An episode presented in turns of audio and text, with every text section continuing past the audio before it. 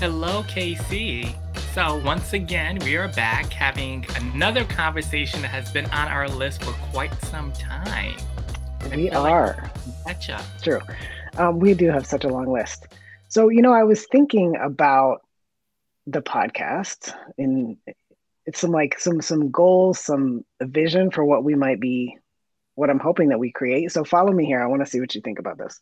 Of course. So, you know how sometimes people have to have an experience of something themselves to be to understand something or to be an advocate or to be a, some kind of ally or even to just believe something exists.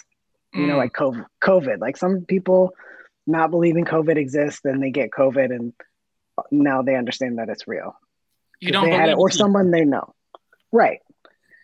And i think that's true for a lot of things. I think that's true for um, you know, certainly I've experienced that around transness. It's like I'm if I'm the first person someone's meeting, all of a sudden like people see like, oh wow, look at all these ways that the world is set up that it's hard for trans people.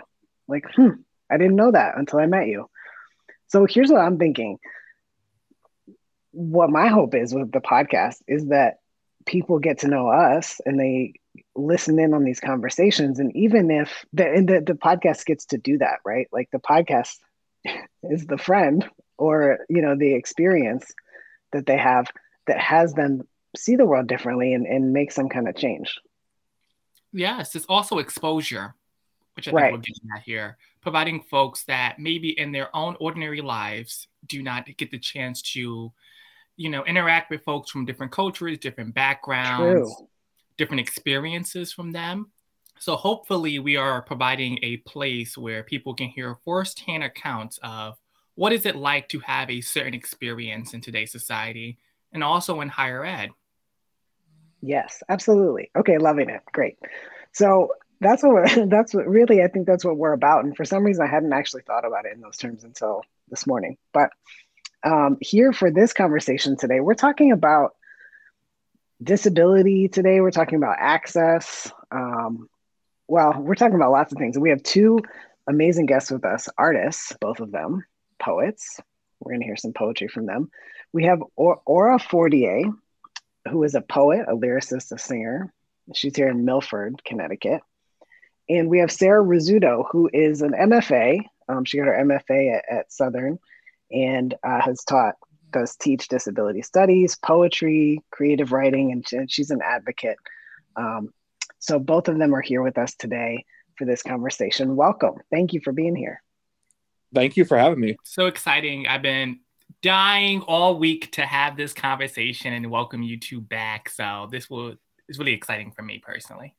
Thank you. Thank you. Appreciate it. So one thing that I, you know, a place that I think we should start this conversation is that a lot of times when it comes to disability, there are disabilities that are quite visible uh, to people in the world, and then there are those that are not visible. Um, and there tends to be sort of a stereotype about what disability. I'm I'm using it like a singular, but of course that we're we're talking about a huge range of things when we use that one word. Um, but they're not all visible, and the way that we talk about disability in society is, you know, I think we can do a better job. Yeah, I think um, the world is kind of caught up in a little bit in a binary of mm. dis- versus non-disabled. Um, right. And the default assumption, weird as it sounds, is to, or, or at least maybe to us, at least it sounds weird, is that the default assumption is that you're not disabled until you make it known you're disabled, and then what? Then depending on the person, disabled might mean all these things you're not saying you know disabled might they expect a, a, certain level of incapability to do these things and meanwhile you might be somewhere more in the middle or somewhere or, or have have a more something that affects you in a more minor way or something like that and and then they don't uh then then then you got to try to prove the validity of disability and it's it's a whole it's a whole thing um and and to kind of have it, it's not exactly the same as as being in the lgbt community like at all but like it's similar in the sense that once you out the fact that you have a disability, then there's a bunch of whole stereotypes and expectations and perceived biasness and all these things that come out. So you got to decide sometimes is this someone I want knowing I'm disabled? And you know, it's it's it can be a lot for sure. And in my case, I don't really have, you know, I, I don't get to decide is is this someone I want knowing I'm disabled because I use a power wheelchair, and as soon as you meet me, it's as you know, it's as apparent as the color of my skin, which is I'm dark skinned and I was adopted from India. So those two things are equally obvious and Mm. Um, but even though those two things are equally obvious, the first thing that um, perhaps a stranger would comment on is my wheelchair. And mm. often um, people approach me and ask me questions that you wouldn't normally ask someone that you don't know. So then you have to decide for yourself, you know, are you going to share information with them? Who do you share information with? And how do you approach a subject if it's just a momentary interaction? I would never be surprised at the comfortability and audacity of strangers. and I, I can see the mm. connections to being queer and being disabled with folks that feel so comfortable coming up to people they just met, barely know, never had a conversation with, and will ask a deeply personal, borderline, maybe even offensive question about mm. their way of life, about their quality of life that you wouldn't even ask maybe your own siblings or parents at home. So I, I would never be surprised at the mm. audacity. And I think the conversation about invisibility and visible disabilities is a good conversation to have because often folks may not even believe someone with an invisible disability even has such. Mm-hmm. And this notion of having to prove that you need accessibility, that you need resources, um, seems to be also a notion. And I, I think the interesting thing too is, uh, and Aura, you mentioned this right at the beginning about the assumption is that, and I think built in there, the assumption is that people are not disabled mm-hmm. until you find out that they are. So the sort of the norm, like a, a normal person in quotation marks, is is doesn't have a disability unless unless you see that they do and the same i mean i think the parallel there with queerness is certainly the case that people are assumed to be heterosexual until they come out in my case there's kind of the assumption that only older only older people have disabilities mm. i was um, born with my disability it's not something that i acquired when when strangers do approach me one of the questions they often ask is what happened to you did you have a car accident like that's the stereotype that people have in their minds. Hmm. Many people do have car accidents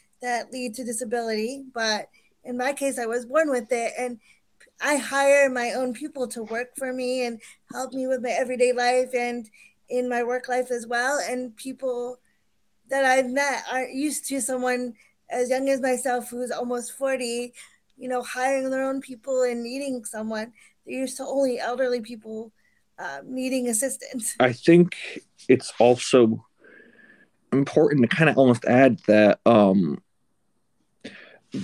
neurodivergence is way more common um, than it's per than uh, a lot of people would think it is. Like, and I, and I have this fear that like people are masking or pretending they don't have neurodivergence because it'll change the way they're viewed.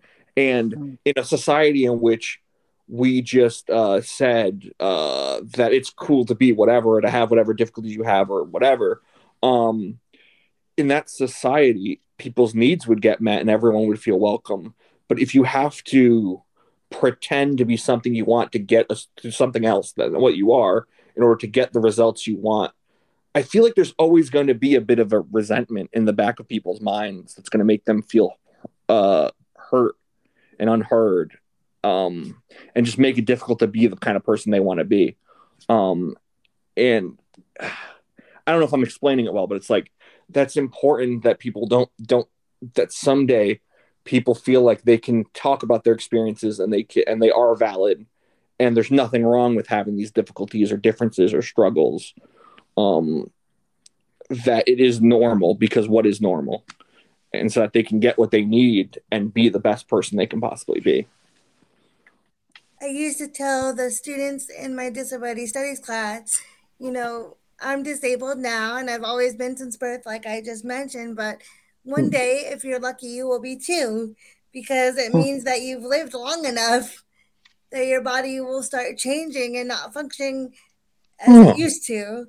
And so if you're lucky, you will acquire some form of disability and and need help. And in a society that values independence over mm-hmm. interdependence, mm-hmm. it's a really big deal for people to need help in ways that they view it are only for, you know, babies or the elderly. So to be in between is often a difficult place to be. And even when people grow older, it's difficult to ask for help because we live in a culture that doesn't value asking for help, even though all of us do it every day at a store, at a restaurant. We just don't see that as basic. We see that as that's to be expected. Of course, we'll ask our, our waiters to help us or, uh, you know, someone that works in retail to help us, but we won't ask someone to help us use the bathroom, for example. Hmm. Yeah, yeah. It, it's uh, it's also kind of debilitating in a social way because you take uh, the assumption that everyone can do a bunch of things like driving for example means that we don't have transit systems that are accommodating to people who have any level of disability and I, and I don't mean just from a maybe not having the wheelchairs properly that which which is its own which could be its own challenge no doubt trying to get on a you know a bus or whatever with with wheelchairs and lack of accessibility or whatever. But even from the perspective of like the, you know the buses in milford take a uh, they're only run for like i don't know like 12 hours and then there's like a three hour lunch break somewhere in the middle. So it's like and you know the bus routes are only going to go you know certain places so it's like unless your plan any plan you could possibly have fits exactly all the things you need it to fit it the thing doesn't happen. The thing you wanted to go to the event you wanted to go to the thing you wanted to be part of uh you know you just you just come to the realization that oh I guess I'll have to stay home instead, you know, and uh and and for people who don't have disabilities that can drive and bring themselves wherever, it's not uh probably something they think about a ton, but it's definitely something that impacts your life when you are disabled in, in a significant way if you don't drive. That is, of course, obviously. I don't drive, but I have my own car. So I, the people that work for me also have to drive it, and there's you know a lot of coordinating and juggling in that because not all the people that work for me drive, and that's different. But also, before I drove, I also had to take um, either paratransit or buses. And like Aura said, that's very difficult to arrange. There's gaps in hmm. schedules. Mm-hmm. If I live, you know, too far off the route, they're not coming to pick me up. That's why I, I somewhat chose to live close to New Haven because we have city buses and accessible taxis, but even so, um, the car that I have, I had to get through the state, and that's fifty thousand dollars. So a lot of things that people with disabilities need, whether it's you know a learning disability or physical disability, they're out of our price range. Not mm. many people I know own a fifty thousand dollar vehicle, and the reason that it's that much is because it has to be modified. Because even though I don't drive it, I sit inside it. So, you know the cost of things is difficult. Yeah, absolutely. And I think you know there's so many good good points that that you both have made, and certainly disability is an interesting category to think about because, like you said, Sarah, some people are born quote unquote born this way, and then other people move into and sometimes out of and back into um, various forms of, of disability as we age, as we exist in the world. Um, so, you know, unlike, except now I'm like complicating things in my mind because, like, well, we can transition genders, but like, you know, the race that you're born, that's not going to change. the context around it might change. People see me, they see my skin color and my disability, but the first one I always get asked about is my disability. And, you know, in these times, you would think that it might be my skin color on some day, but it's never been that. I just I still think it's wild that Jamil is is cynical, so he's not surprised. No. But I mean, for people to come up to you and, and say basically some form of what happened to you, I mean that I some I believe it, and also it's it's shocking to me. Something I think about um, often, even in DEI spaces, you know, diversity, equity, and inclusion kind of spaces and groups, we don't talk about disabilities often. Um, I have noticed. You know, a lot of people are not having these mm-hmm. conversations and aren't thinking about accommodations, um, what the other person may be experiencing, how to make maybe the client or your student or X, Y, and Z feel more comfortable in the space. We're not having these conversations. And I wonder how COVID has changed that. You know, hmm. so many folks will say that COVID may be a mass disabling event, right? Like there were so many people who now needed the support of breathing machines to breathe in hospitals mm. where that was not happening previous. So our nation and our world as a whole felt that change. Our lives changed drastically. And so I wonder will that leave a lasting impact on how we view um, folks that have disabilities and how we approach um, helping and assisting? Uh, that thing has kind of been. First of all, it, it's important to mention that in some ways, uh, even uh, it wasn't. It's still not quite equal. Like you think, you know, COVID stops everyone from doing things. Um, it's not quite equal because in the sense that if you could do less than if you could do less in the past, uh, it doesn't bring us to even. It brings us closer to even, but it's still when your one chance to get out of the house was to go to the thing with a few friends and all of a sudden you know only uh, you have to get yourself there because covid has made it unsafe for people to be in the car together or whatever then you just don't go to eh, what i'm saying is it's not totally equal but it's a lot closer to equal um the, just, the saying i've heard is um everybody's 24 hours in the day in one day is not the same 24 hours sure you know sure. if you use paratransit if you use transit if you have pcas or aides as i said caregivers that only come in at certain times. Like the way that I use my time and the way that Aura is talking about, the way that you do things really depends on how how much you're able to do in a given day. And not everybody's is the same, and that depends on a lot of different factors. Yeah, yeah, yeah, absolutely. And and the one the one thing that it really one thing has shown dramatically to change though is how much more accessible we can make the world how much more how much more stuff we could put on a Zoom call that would normally require me to take you know uh you know an hour or two both ways to to go you know only you know 15 20 minutes by car or whatever. Um instead we can make it a zoom call and have that be that. Um you know uh even so much from the position of like work and stuff you know even even affecting non-disabled people to be honest like to take away some of these commutes and some of these extra things that were never needed in the first place um, has been eye-opening and, and and positive and and you know and seeing you know how nice it is to have something a little more socialist flavored to get a little um get a little cash get a little you know the stimulus checks to get a little money to extra money to help people and all these things to see all the differences and positive changes this can make and then to see the entire world go, but we're still a capitalist country, and you need to justify the value of your existence. You need to have puritanical work values. You need to be so morally uprighteous as to fit a certain expectation of the kind of person you're supposed to be in order to get help. You have to prove consistently prove you are worthy of any kind of help. And uh and unfortunately, any positive changes we can make will be damned when we still think of people in that framework. When we go, when we change to the mindset of everyone deserves a certain level of help if they need it so that we can all function, um, you know, that'll be a huge positive change to make a world difference. But until we adopt that mindset, these changes always feel temporary. It feels like when just thing changes a little bit, um, you know, we're going to go back to where we were, even if we saw all the positive differences it can make. I agree with her because a lot of people are surprised to learn that, you know, I I don't just get my wheelchair. I'm not just granted my wheelchair or my walker or my shower chair.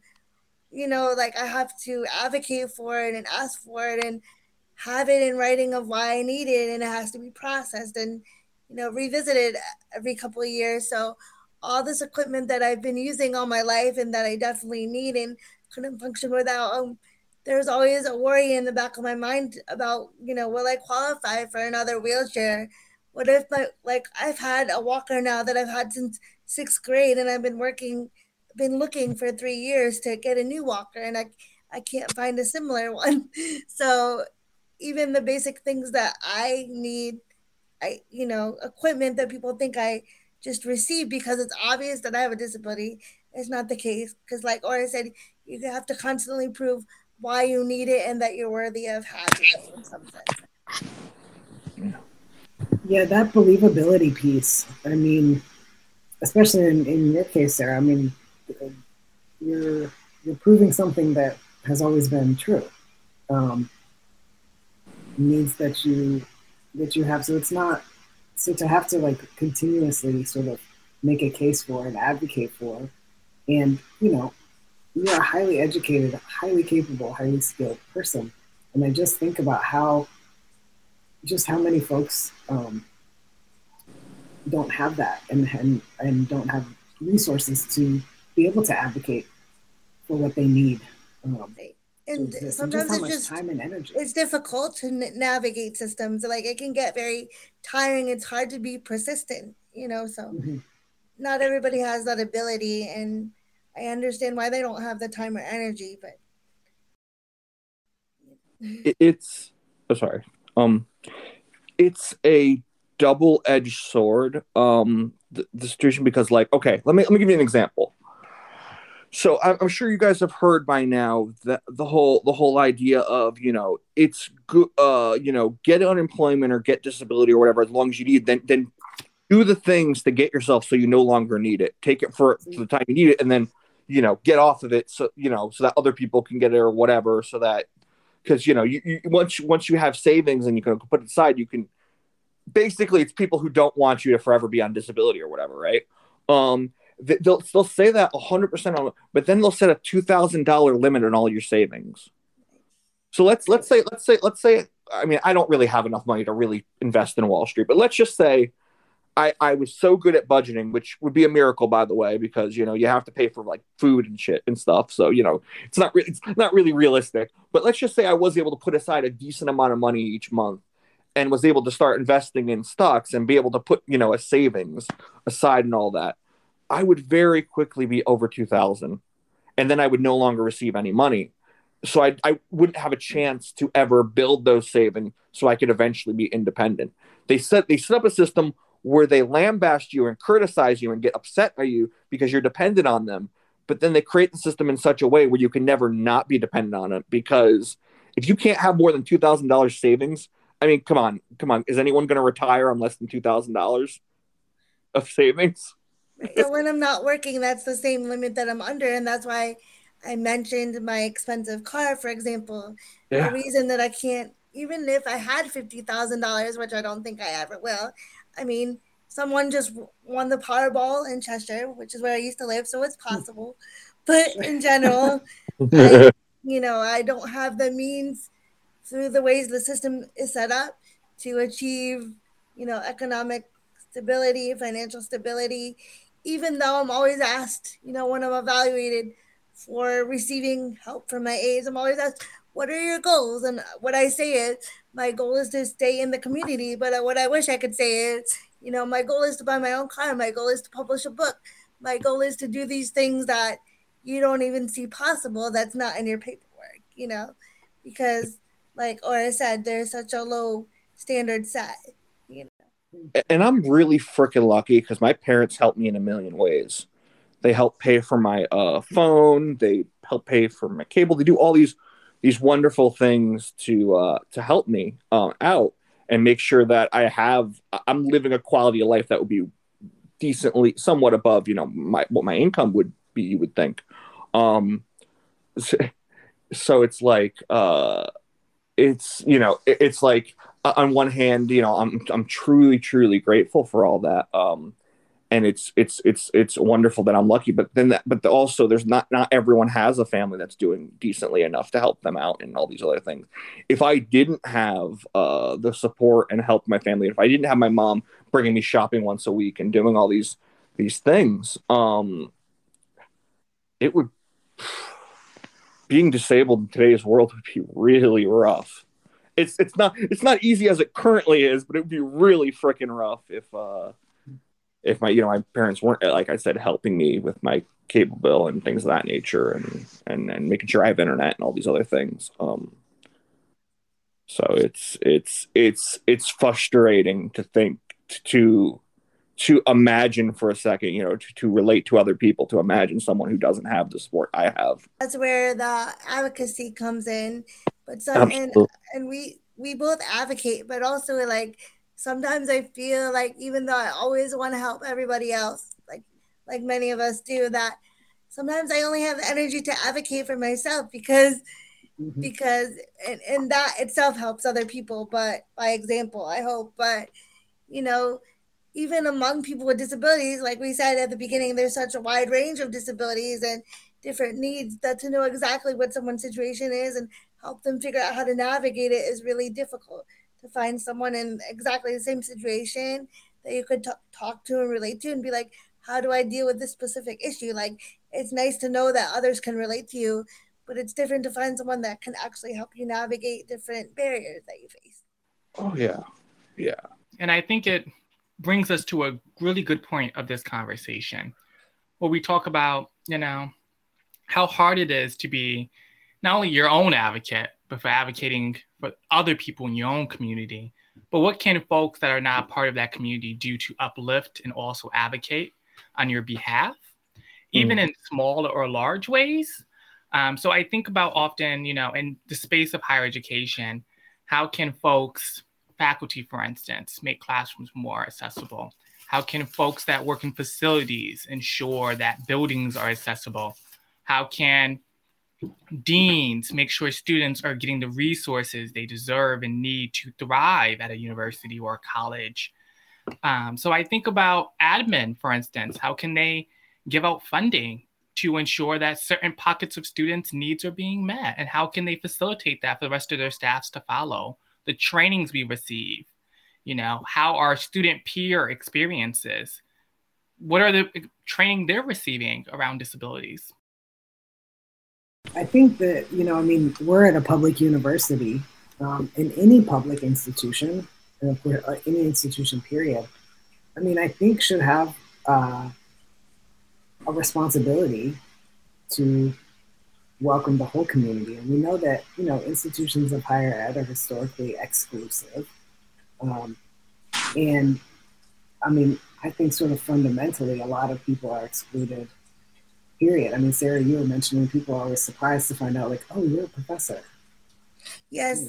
when I was first starting off, like trying to go through school, I needed help from the state to help me hire people. When I was 19, I suddenly got thrust into like, okay, you have to hire people to help you through school, you know, and that was totally new.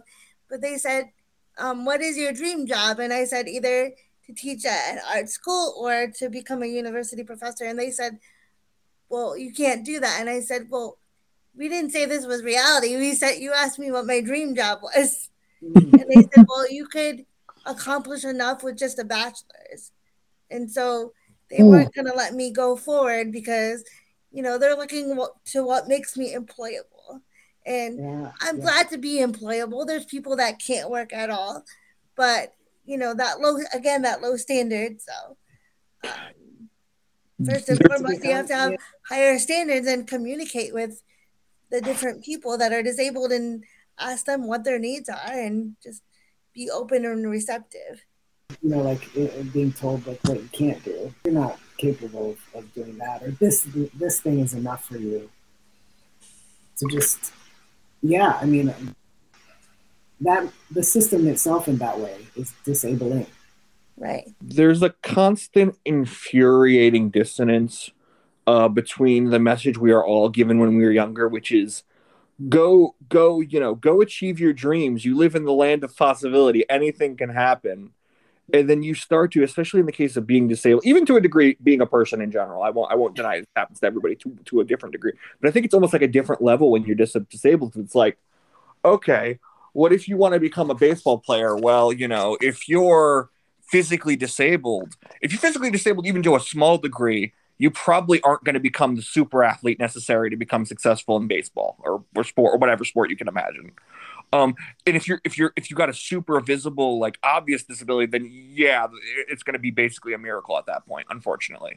Um, and this is not a knock on the passion or the work ethic of the people of people, but it's just there's a certain level of athleticism when you're going to top level sports that if you're not if you're starting from a certain level of challenge, the, the odds of you actually making it to where you would need to be are very unlikely.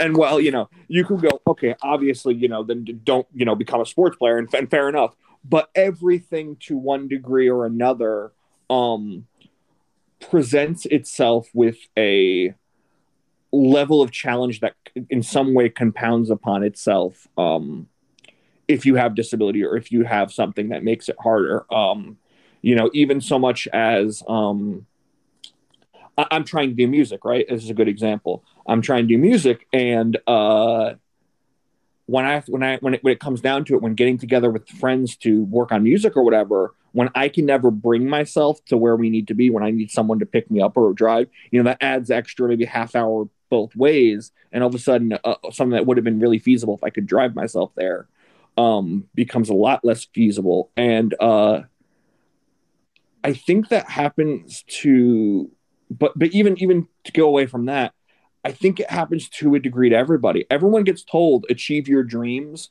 when it's when it's a nice little message in a TV show or whatever. But when it actually becomes you actually actively pursuing it, your dreams, in order to get the support and kindness and, and help you need along your way, your support has to fit the expectations of dreams you should be going for by someone's standard. You know, if you want your parents' help, you got to go for a dream that your parents will support. And in some cases, they'll support anything, and in some cases, they won't. Some some forces they'll say, "Hey, you want to achieve that particular dream? I think you should be going to become a doctor or a lawyer. And if you don't go for that, then I, I don't really want to help you." Or uh, you know, if if it's the state, or you know, it's it's uh, you know, people with disabilities should have these expectations to go for these goals, but not these and uh, I guess what I'm saying is is it's harsh when you get told your whole life and fed your whole life that you should go for the dream, and then when you actually try to achieve whatever that dream of yours is, and you're getting told that you're it's not a dream that we feel is worthy of supporting. That's a that's tough, and that's tough for everybody, not just disability, but especially disability. I think it's even a larger conversation because it reminds me of the lift yourself up by your own bootstraps Amen. argument yeah. that you hear often. And that argument has been used on numerous marginalized communities that somehow you should be able to lift yourself out of your own situation and climb the social ladder. Independently. We, independently um, even while society is actively oppressing your community. So disregard the oppression that society is placing on your community and instead reach towards social mobility, which we know statistically is just a difficult thing to achieve in this nation, especially compared to other nations that are around the same playing field as us. So I think often it's not even about reaching for your dreams, it's about having your basic needs met. Mm-hmm. So many people are just trying to have their basic needs. They don't want to be an NFL player or the next True. huge True. American Idol singer. They just want to have a safe place to sleep, food to eat, have their medication paid for. They just want basic needs. And even those things can be hard to attain when active oppression is happening, even if those around them do not even necessarily acknowledge that oppression is happening. The whole notion of pick yourself up by your bootstraps is fucking bullshit. The, the mere idea of it is total bullshit. And what I mean by that is that uh, we as humans function as a species, a social species that helps each other, that works together. Every single thing we fucking do. If you have streets, that's because someone who was not you, most likely, probably paved them. I mean, they're, they're, statistically, I'm sure it's possible you were one of the people working on it, but most likely, you know, statistically, there's only a small portion of people if you have anything on this planet that exists, it's because we all decided to help each other and accomplish things. And and even these people who are who say, you know, the people who are the biggest proponents are people who they have their emotion, they're trying to get their emotional needs met. you know they're having lives they they, they have friends they have uh you know they have oftentimes they have resources that maybe some of us don't they have all these things that only exist because we live in a society of of things that exist and and and and, and um and, and and social exist social presence uh, social availability that uh makes it possible. I mean okay let's let's say let's say these these people let's say someone one of these people who loves this bootstrap mentality. What happens if their house gets broken into do they call do they, do they take care of it themselves personally because they you know they're all about independence and believing in themselves and I can do it all on my own, or do they call the police? They call the police. we, we all, you know, um, you know, do, I'm sorry, I'm sorry. I have trouble putting. It goes back to my point about interdependence and how society society generally believes in that you could do everything by yourself. And I admire people that are very independent. I do. I think it's I met a lot of teachers that I work with They're very independent take on, you know, lots of classes, do a lot. Um, but me, for example, I'm only because of my disability and my disability check that I receive when I'm not working, I can only teach one class. And people ask me, well, you have like several degrees. Why don't you teach more? You know, you're very smart. Why don't you why don't you do more? And they mean it in the best in a well-intentioned way. And they're they're people that know me well, but then when they learn my circumstance, they understand that I've done the best with what I've got, and that's all that anybody can do. And even doing that is sometimes difficult. Yeah. Yeah. I, the question of in, interdependence has been coming up a lot on, on the podcast um, the last couple seasons, actually. And often I think about, I'm going to make a relation to, to transness. Like a lot of times people um, conflate transness with hardship. Um, like they're one and the same. Or just think about like all the ways that that is hard. Or like a parent, like a kid comes out to their parent, um, and then the parent just thinks like, oh, this is a tragedy for my child's life.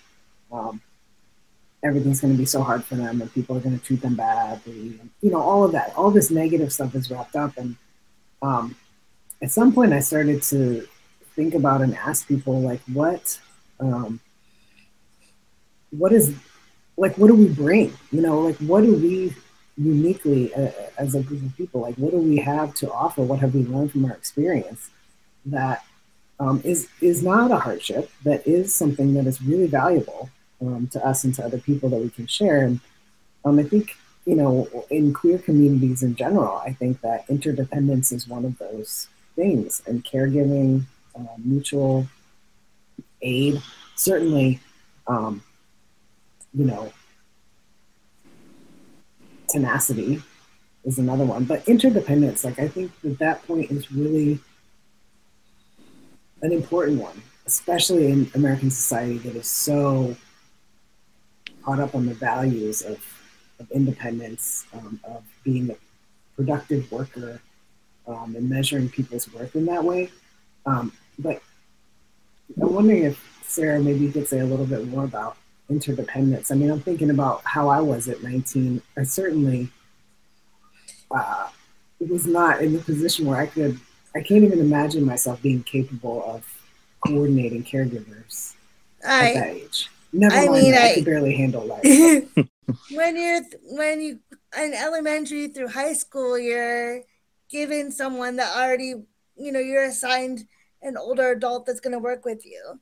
But when I came to Southern, they told me, oh, I have to find my own caregiver. And I was like, okay, how do I do that? Um, and they were like, and this was two weeks before school. And they told me, well, you have to put up flyers. And I'm like, that's not very helpful. But Southern is one of the most supportive places that I've been in terms of disability, but still, even at Southern and even out in the community, it's even harder to to find people. And not only to find them and get them to interview and all of that kind of responsible stuff, but um, just navigating like like this is my life and this is yours and how do we help each other? Like today right before this podcast someone that worked for me for five years said you know you're the star of your own life and she's someone that I know very well and she knows me and I believe her. But like, I can't be the star of my own life if no one comes to get me out of bed. Mm. Like it doesn't it doesn't matter. So in order to pump myself first, I have to put others first. And mm. that's hard and it's hard when you're 19 and to be like, okay, I don't want you to go and party and worry about these typical I mean that's a stereotype too. Not all college students party, but to balance college life and the social demands and also work for someone who needs help but is also a college student as I was. So it's like a tricky balance and being a good communicator is super important because people get people need to understand that even though they may be caring people, this is at times it may still be just a job to them because I have a lot of people that come to work for me over the years and now that have hard days that are having difficulties themselves, especially during this pandemic. And sometimes I feel like I'm kind of like, you know, well, you know, a counselor to them and I want them to speak to me and tell me about their life so that we can move forward and have a good day and try our best or during the shift because their shift is actually what makes up my life. So to them, it may be a, just a shift at the moment, but those shift up, those shifts make up my everyday, you know, routine and what I am trying to accomplish. And that's why sometimes I feel like me being a professor, as great as that is, people see that as the highest accomplishment accomplishment that I can achieve. And I know that that's incorrect, but sometimes I don't know what more I can achieve if I don't have better help or the people that working for me don't have better help. Sometimes people say that my aides or my PCA's personal caregiver seem more disabled than me or have more disabling circumstances. So this whole notion of independence assumes that everybody's quote unquote stable, but I'm working with people that are from minority groups. I'm working with people that don't have much money. I'm, you know, working with people that face inequalities themselves. And that mm-hmm. makes it that makes it a very caring community of people, but also makes it very difficult. And I appreciate both sides of it. But, Something I'm thinking of is in Casey, you, you had me rolling my mind on it when you were talking about how we view hardship. You know, you come out as trans, people think of hardship. You come out as gay, they think of hardship. You're born with disability, they think of hardship. Like you're black, they think of hardship. All these things, people immediately think life is going to be hard. You're going to have all these horrible experiences, X, Y, and Z. When often, when you ask folks that hold one or multi of these identities, some of the first things they don't think of is hardship. You know, they don't. Uh, most people that are marginalized don't think of hardship as some of the first things that come to mind as an everyday part of their life. And, you know, I was talking about this a couple days ago. You know, it's Black History Month. All the streaming services, yeah. they have a category that say Black Voices. You look on Black Voices, all the movies are about enslavement, they're about Jim Crow, they're about hardship, they're about voting rights. They're not about Black romance, Black comedy, Black joy um, so I think often when it comes to being a part of a marginalized community, you have other folks writing your story for you. You have people in power, people that are not even from your own community, writing stories about your community and what they think that experience is like on an everyday basis. Almost every movie I've seen with a gay character is about that person coming out the closet. And it revolves around coming out the closet as if it's this one huge moment in your life, like a quinceanera, and it's like boom, and it's, it's this huge thing uh, that every character has to go through it on the big screen, and it's almost like these same stories of hardship and these very unique stories of hardship are constantly pinned on communities. And I wonder, because you know, Casey, you're a storyteller. We're on the call with two artists. When folks are able to create their own stories, define their own selves, and express that with the world, will these narratives shift on how we view each other and how we interact? Right. And there's the hardship. You know, we can't, we're not going to say that there isn't a hardship because obviously there is.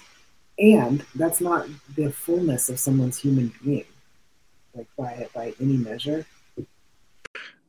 I, I remember um, Questlove actually said something um, that I thought was really, uh, really pertinent to this kind of thing, and so much so that literally in the middle of this interview on the Daily Show, I literally went straight to my Facebook and was like, "Okay, I need to talk about this."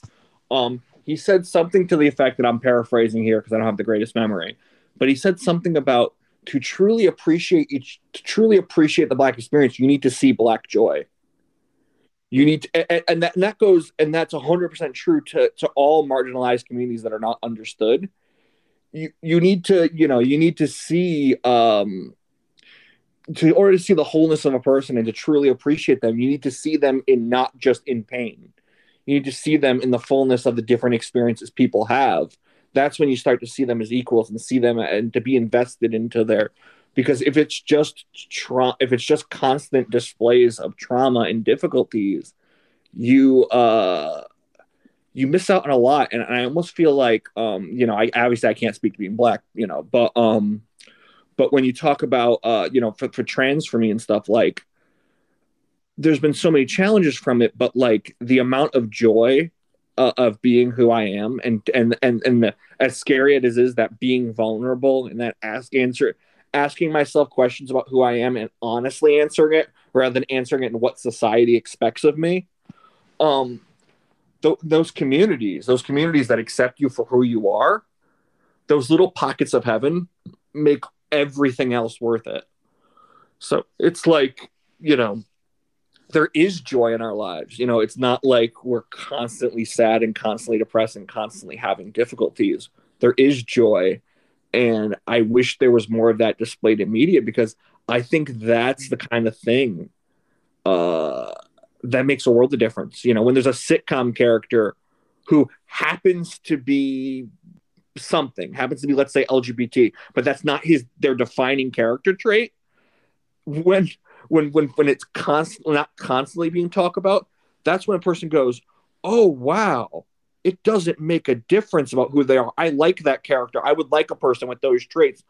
Oh, wait a minute. If the person could be like that and also be LGBT, or a person could be like that and also be black, or also be whatever, um, that's when you start to realize, oh, yeah, I wouldn't mind having a friend like that. Does it really make a difference? No, it doesn't.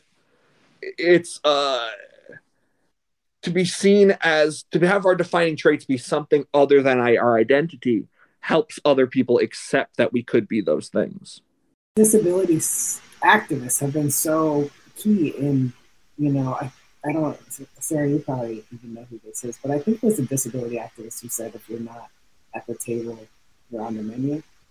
Certainly, that is a, you know, a common, um, yeah. you know, organizing principle, which is, you know, like if you're not in the writer's room, um, if you're not at the table when the policy is being made, I mean, really like just fierce demands for inclusion, protection. That's one of the biggest issues with Autism Speaks. Everyone, you know, talks about how uh, that entire group is supposed to be about autistic people and about the struggles they face and helping them and stuff. But it's actually just a bunch of uh, people who don't have those experiences deciding what they believe help is needed and what they believe the issues are and what they believe is worthwhile putting on the agenda.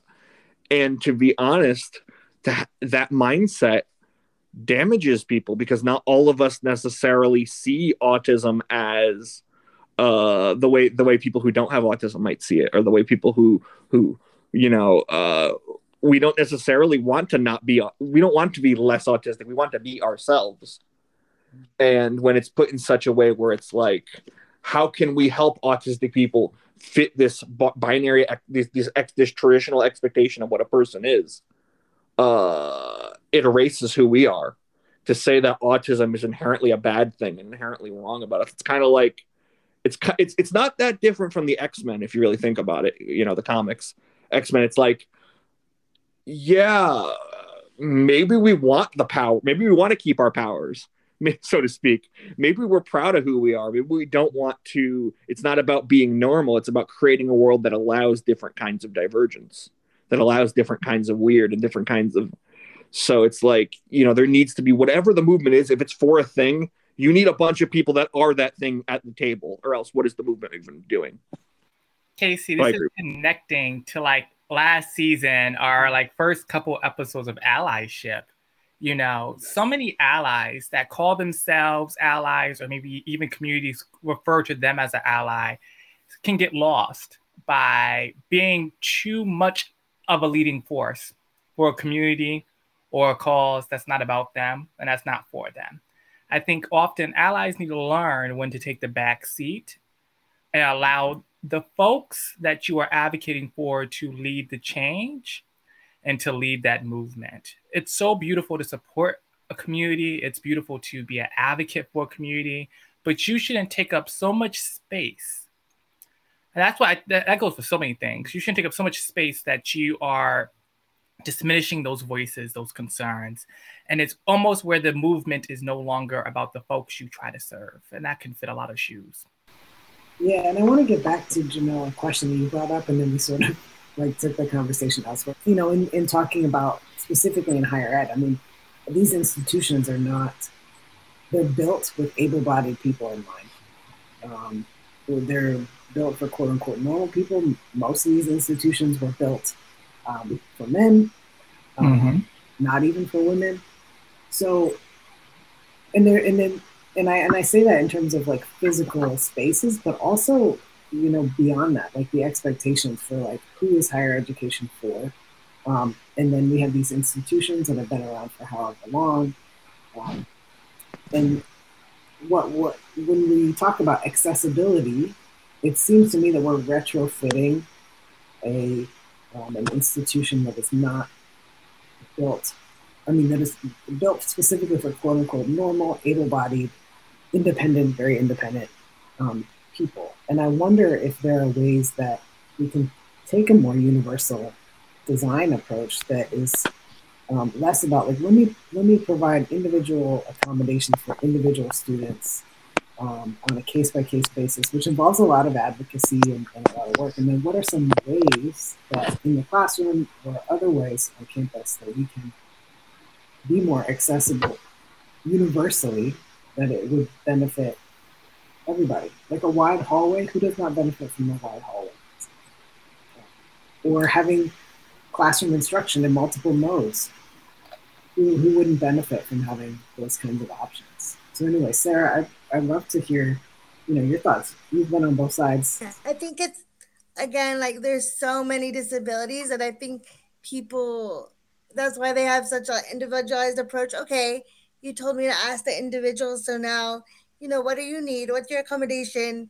Go to the disability resource center or whatever is available at your school and get documentation and let's see what we can do. But um, I know that you know even just the physical arrangement of a room. Like, um, again, because I have a wheelchair, it's harder to go through like in between rows of desks. So mm. I put my have my students arrange the desks in half circles, you know, so that I can monitor them working better. But I feel like if other professors, you know, took into account the layout of their room and you know, could you have class outside sometimes and is virtual learning, you know, something that you may use even after the pandemic.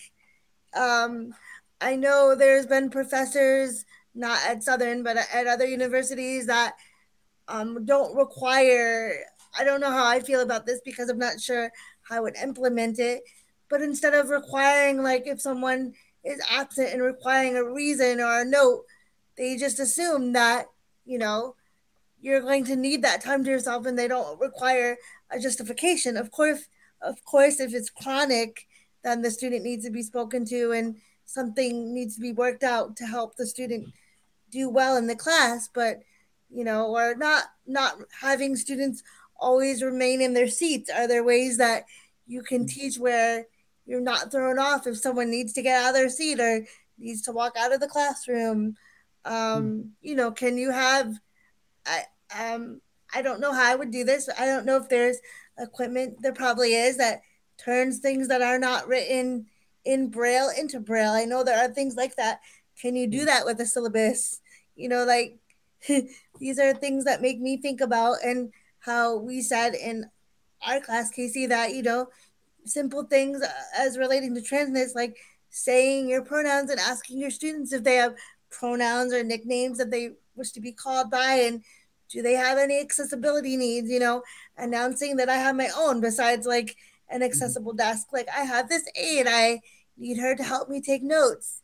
Do you, does anybody else have accommodations that they need whether they have a disability or not mm-hmm. there could be a, univer- a note taker for each class so that students who may not be able to focus on taking notes and listening to the professor could, you know, pay attention to the professor more without worrying about that responsibility.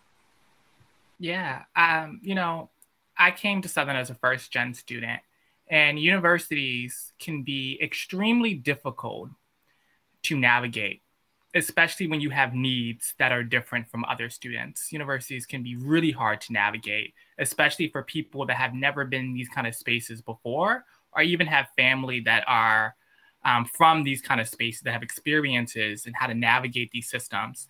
And I'm not thinking about just Southern because we do have our own unique resources here at Southern that we do provide for students, but those resources may look different at other universities, at our sister schools, but also universities across the states, across the nation, even more complicated when you look across countries.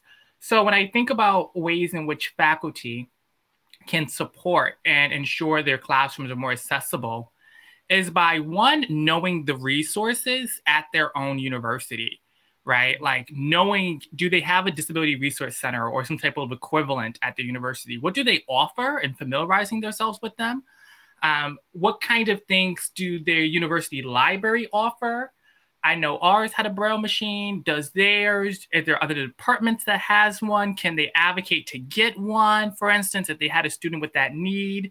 So one, familiarizing yourself with the resources that your university has and doesn't, right? Maybe even discovering resources your university needs and telling administration and advocating for those needs to be met. I think of as some things that come to my mind first. And also people that are not faculty, right? Like if you're admin working in Res Life, how accommodating are your buildings? Are your how old is your infrastructure? Does that need to be updating? Is that a priority? Because all universities do have budget constraints. They do have time limits. So, what are the priorities, um, and how often are we evaluating those when we're talking, you know, staff behind doors? How are we evaluating what we have, what we don't, the experience students have? How are we collecting surveys to hear about their own experiences? You know, are the sidewalks being shoveled correctly during a snowstorm? Are we making sure that's happening? So it could be things that are simple, like do the disability buttons work for every door? Do every door has them? Are there elevators? Um, does this one building have just stairs and no elevators? So thinking I think, in multiple different ways about how is a building, how is a classroom, how is the experience accessible? What are the resources we have and don't have? I also think about textbooks. I do. Um, are textbooks accessible? Can they, you know, is reading accessible? Is the price of the book? Are you using open source textbooks? Can you provide alternatives? Do you have textbooks in your office? I've had numerous professors who maybe they keep two or three textbooks they have purchased or received from a publisher in their office and they will give them out as a case by case basis. We have um, textbook loan programs at our university, some that their own department has started. So, as a faculty member, there's a lot of ways faculty can give back and make sure their classrooms are accessible, even if they're thinking about unique ways that may not even exist on their own campus. It feels like you know maybe maybe to some people out there you know who are not dealing with you know these difficulties and these challenges that a lot of this might sound like it would take hard and a lot of effort and all these and you know a lot of resources and all that but i think it's crucial to keep in mind first of all like you guys said these these these things weren't designed with people that have different experiences in mind.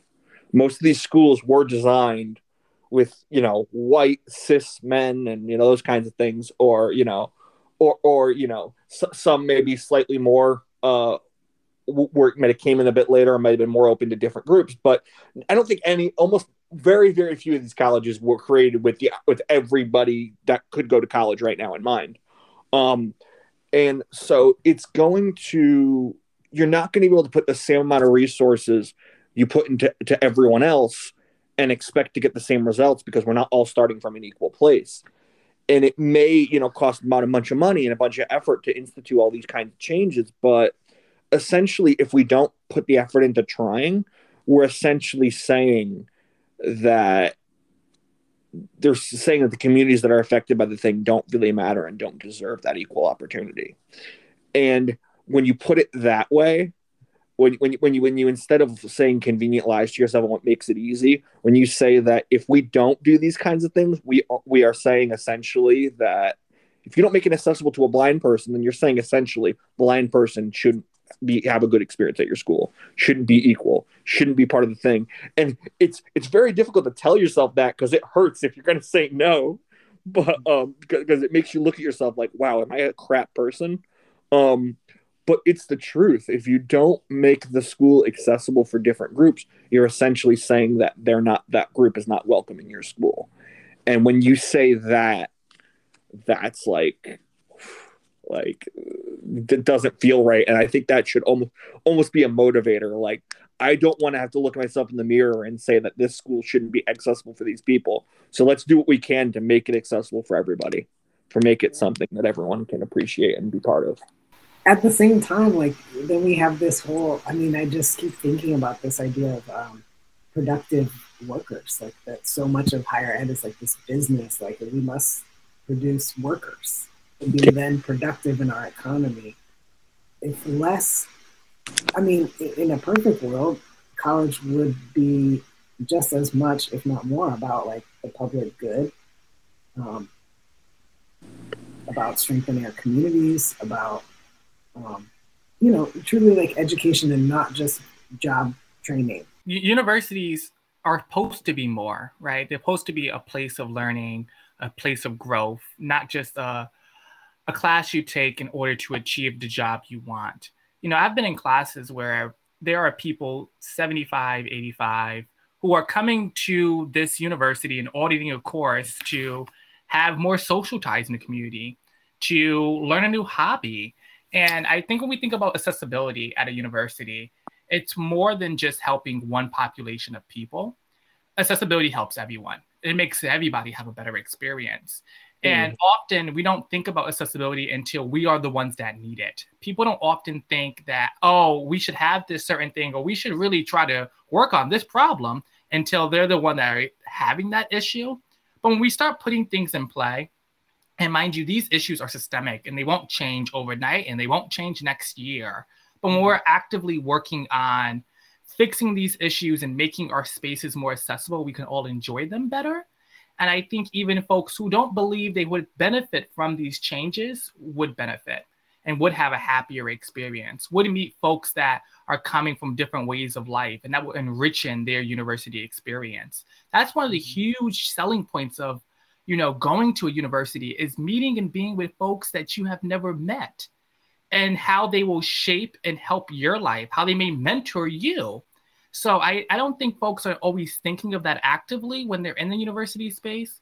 But hopefully, if we are hiring folks from diverse backgrounds with diverse experiences, mm-hmm. you know, we're providing spaces that allow these experiences to exist in equitable ways because that's what equity is for right looking at people and saying you need more than this and then this and this um, we can all have better experiences well you know i'm thinking sarah has me thinking now about how i'm just going to tell her myself because a lot of times when we go into classrooms it just happened to me today um, the tables are moved they're in a different mm-hmm. position and, and the way that the tables were in my classroom today was fine for my first class because it's not very full. But then in the second class, the way it is, it's like it wouldn't didn't work for everybody. So we had to move all the tables, and I'm always opening the blinds because it's sunny out and it's February, so it's sunlight.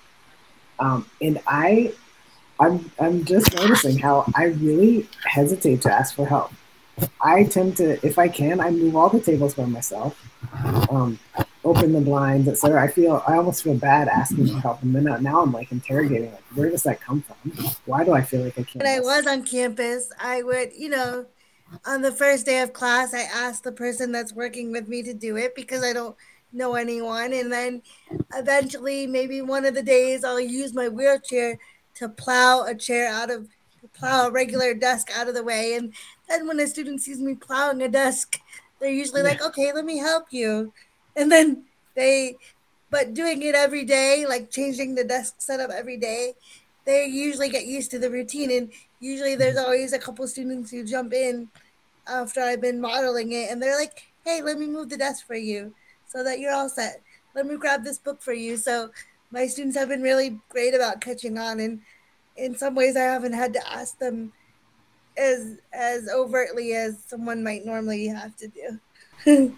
well, but the the thing about that is that I actually think that what that act is like you're creating an interdependent community in which your students are taking care of, of not just you but each other. There's a collective sense versus the situation I'm talking about where I'm like I got I have to do all the things, you know, and then students then are there to be you know, to I'm taking care of things for them, as opposed to we are.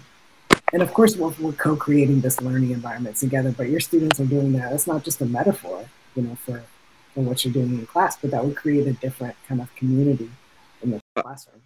I, I think there's um, uh, uh, I think there's something to be said for um, that um that asking for help is always kind of an awkward experience. It's always kind of uncomfortable at, fir- at first, like because you always want to, you always don't want to depend on anybody. You always want to do your own thing. But when you are disabled, you you eventually come to the realization that in certain ways you're going to need help, and you start to more get used to the experience. It's almost like building a callus, and you start to go, okay, I'm not going to be able to drive in 10 years, just like I'm not going to be able to drive today. So I got to get comfortable with the idea of if, if somebody wants me to be at a place, asking them, you know, is there a way I can get there? You know what I mean? Or, you know, or, or you know, could I have, and I think in, if, if you, if you are someone who is mostly capable of doing most things on your own, then that rare occasion where you need help on something all of a sudden feels weird and alien to almost ask for help. Um, and I also think you know there's there's such a fear of taking space in this world, of of causing people difficulties and um, the way people will respond and the way people will treat you because of it. Um, and to to to have that kind, of, it's hard to build up that confidence where you're like, I'm worth it. It's almost like um, it's almost like it's almost like almost like self confidence. You know, I'm worth the challenges and difficulties I present I'm still worth being around. I'm still worth being friends with or hanging out with or whatever, even if it means that somebody has to go a little bit out of their way. Um, I know that I bring enough to the table that it makes me being there worthwhile. Um, so it, it's it's it's a constant almost dialogue you have to have with yourself, and something you kind of have to learn to get comfortable with, um, because you know everyone needs help sometimes. No one's good at everything, you know, and it's that's okay to need help so many students go into university not wanting to take up space, especially if they're marginalized and don't look like the majority of the student population.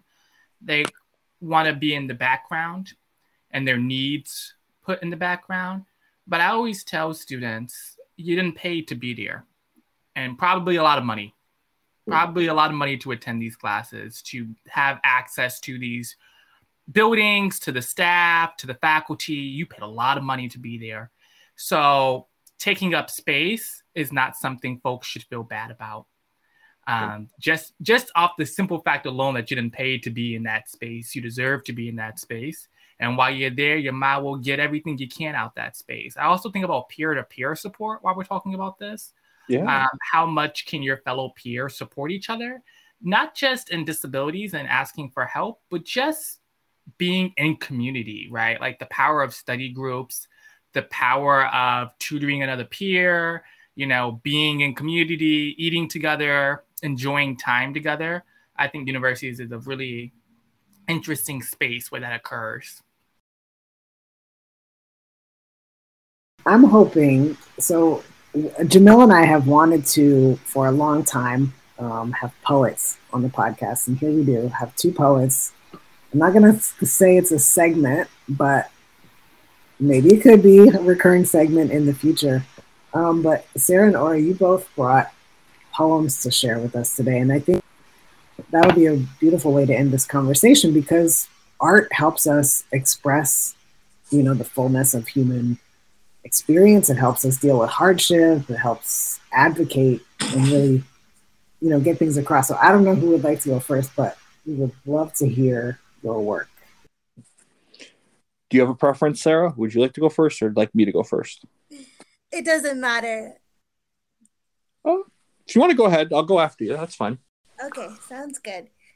Um, so the poem that I'm going to share today has to do with that idea of like I think I mentioned it just in talking, but like the glass ceiling and how when it's in my experience when people meet me and I say, "Oh, I'm a professor," they say, "That's great. Look at all you've you've accomplished, and you know, you've done so much." And it's true; it took a lot to get there, but that that shouldn't be the end of your high expectations or what I'm capable of doing. So, this is a poem that kind of talks about that in a way.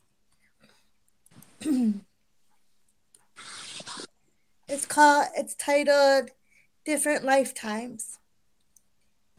My mom always says, "Upward and onward, keep going." But had I not been adopted and lived in India more than a few months, my cerebral palsy probably would have cost me more than I can imagine. My disability wouldn't get me anywhere. Stuck on street corners, selling pencils, nothing noble, only retribution for a previous life. One I couldn't remember, but one karma determined I hadn't lived well. Had I lived in India, I would be of the Sudra caste, the untouchables scorned for past wrongdoings, often servants. Even as a servant, I'd be sure to disappoint. Upward and onward, foreign to sealed ears. Here in Connecticut, a lifetime away, I'm a professor teaching English, one class on the lowest rung of the academy. Even if I could step up, I'd lose the disability check that keeps all other checks in their place ensuring they remain small, enough for me to rent low income housing, enough to keep me fed with a packed fridge, enough to keep me warm and off New Haven Park benches. Those benches have held the homeless, those with only enough for bus fare. I'm grateful to be in from the cold, but my ceiling is made of glass, and I see right through it to cement. My raised fist bleeds, stared down in silence, no one speaks of steps for me in my wheelchair to make a grander entrance besides those seen as royalty, those I've dreamed of standing beside since I was five, those who knew I could do more, be more, treated as equal in their classrooms, not as someone special, only relegated to resource rooms. My professors' voices were loud, echoing my parents. Keep going, they said, even when ceilings shattered around me because someone else's raised fist came before mine.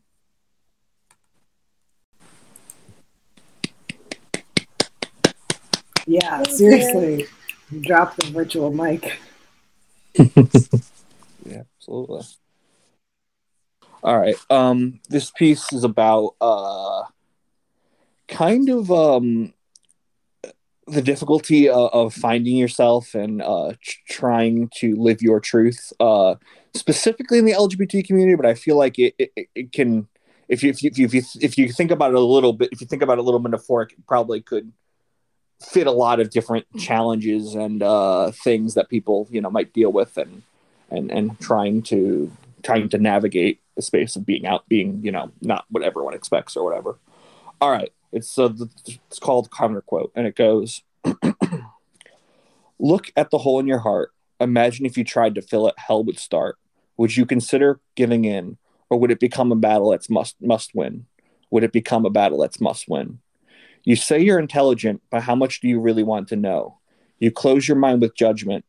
And tell us when we die where we are going to go. We are not broken. We don't need your institution of saving when fit into your choice, lies feels like slaving.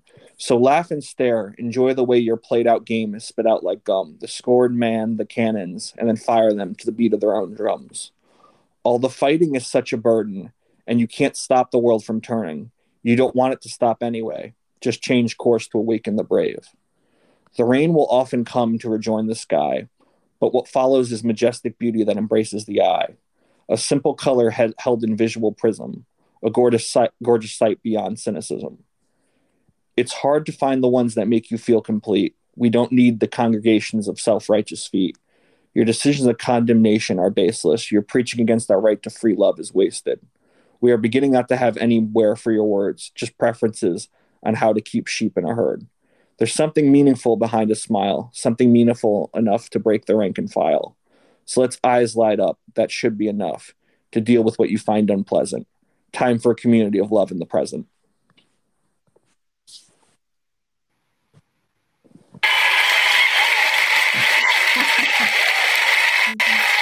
Yay, we did it.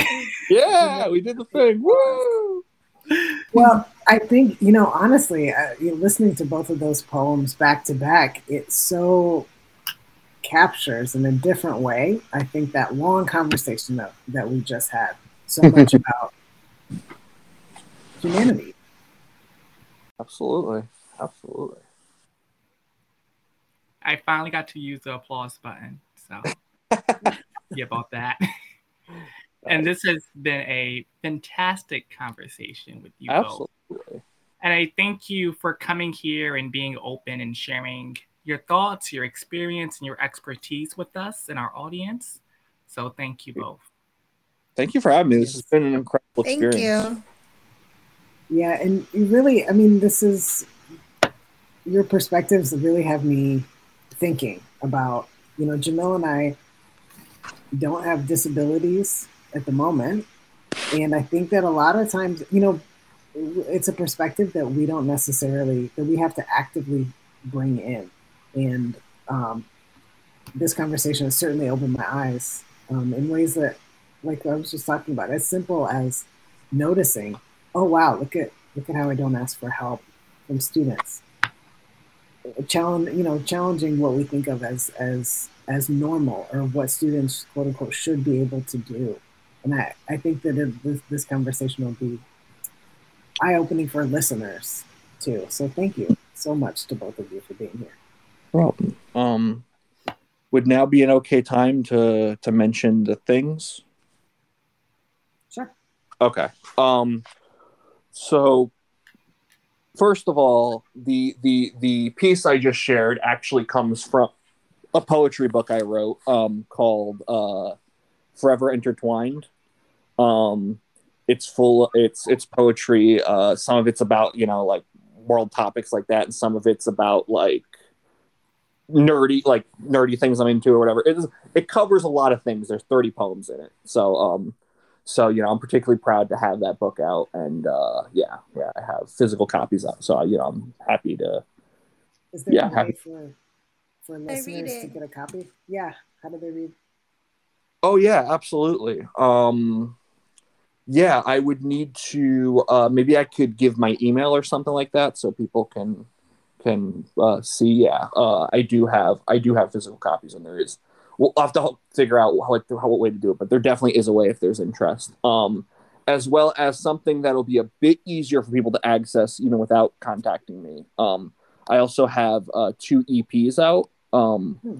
One uh, for the band called The Elusive Men, um, and the uh, and the EP is called Suffer in Full Today, Rebuild Tomorrow. Hmm. Um, so that's that's my main project, you might say, uh, musically. And then I also have a side project called Recusant Sigil, and the and the EP is called A Game of Martyrs and Parasites. Um, and they're both uh, I am I am the singer and lyricist of both projects. Um, so I'm particularly proud that you know people can check those out if they want and and see. Uh, yeah, yeah, and just you know if they're interested, yeah. yeah we can put a link in the show notes. Huh? Perhaps we can put a link in the show notes. Absolutely, yeah, yeah. I'd be happy to. Uh, just let me know. I'd be more than happy to do. It. But yeah, just you know, yeah. If people want to, people are interested and want to check it out. I mean, by all means, I'm happy to, happy if you know, to to to talk to them, you know, and see that, see about that. Um, but ultimately, I'm just, you know, thank you so much for having me. I was happy to, I'm happy to be here. You know, it was a great time. Wonderful. And Sarah, do you have any? Are there ways that folks, if they're interested in your work, I think that not at the moment as much. I wish that I did, but actually, like we've talked about today, and wanting to not, you know, being being the fact that I receive receive services from the state and things like that. I've always been careful about putting out my work mm. in in the sense of like I don't want people to making too much money, thinking I'm making too much money off of poetry, which you really don't. But right. that shows the kind of like fear that the system instills in you. So wow. now, yeah. now because I'm working on my first poetry collection, I want to start a website with my work. So if that is up and running in a you know soon, then I will share the link. Wonderful. And you know, when that book comes out, we'll invite you back on the podcast. That'd be awesome. Rock on. Are you still listening? Is it, are we still recording? Might as well. oh, here that was a great conversation, Jamil. That was great. It was. It was. Well, since they're still here, you might well go over to our social media, follow, like. Yeah, you can find us. Send us messages. Talk to us um, at Real Talk Higher Ed on Facebook, on Instagram, and of course, if you're newer to the podcast, we've got so many, well, not so many, we have dozens of episodes on all kinds of topics. So if you like today's conversation, you know there's something else in there for you. Well, all right. We'll see you next time.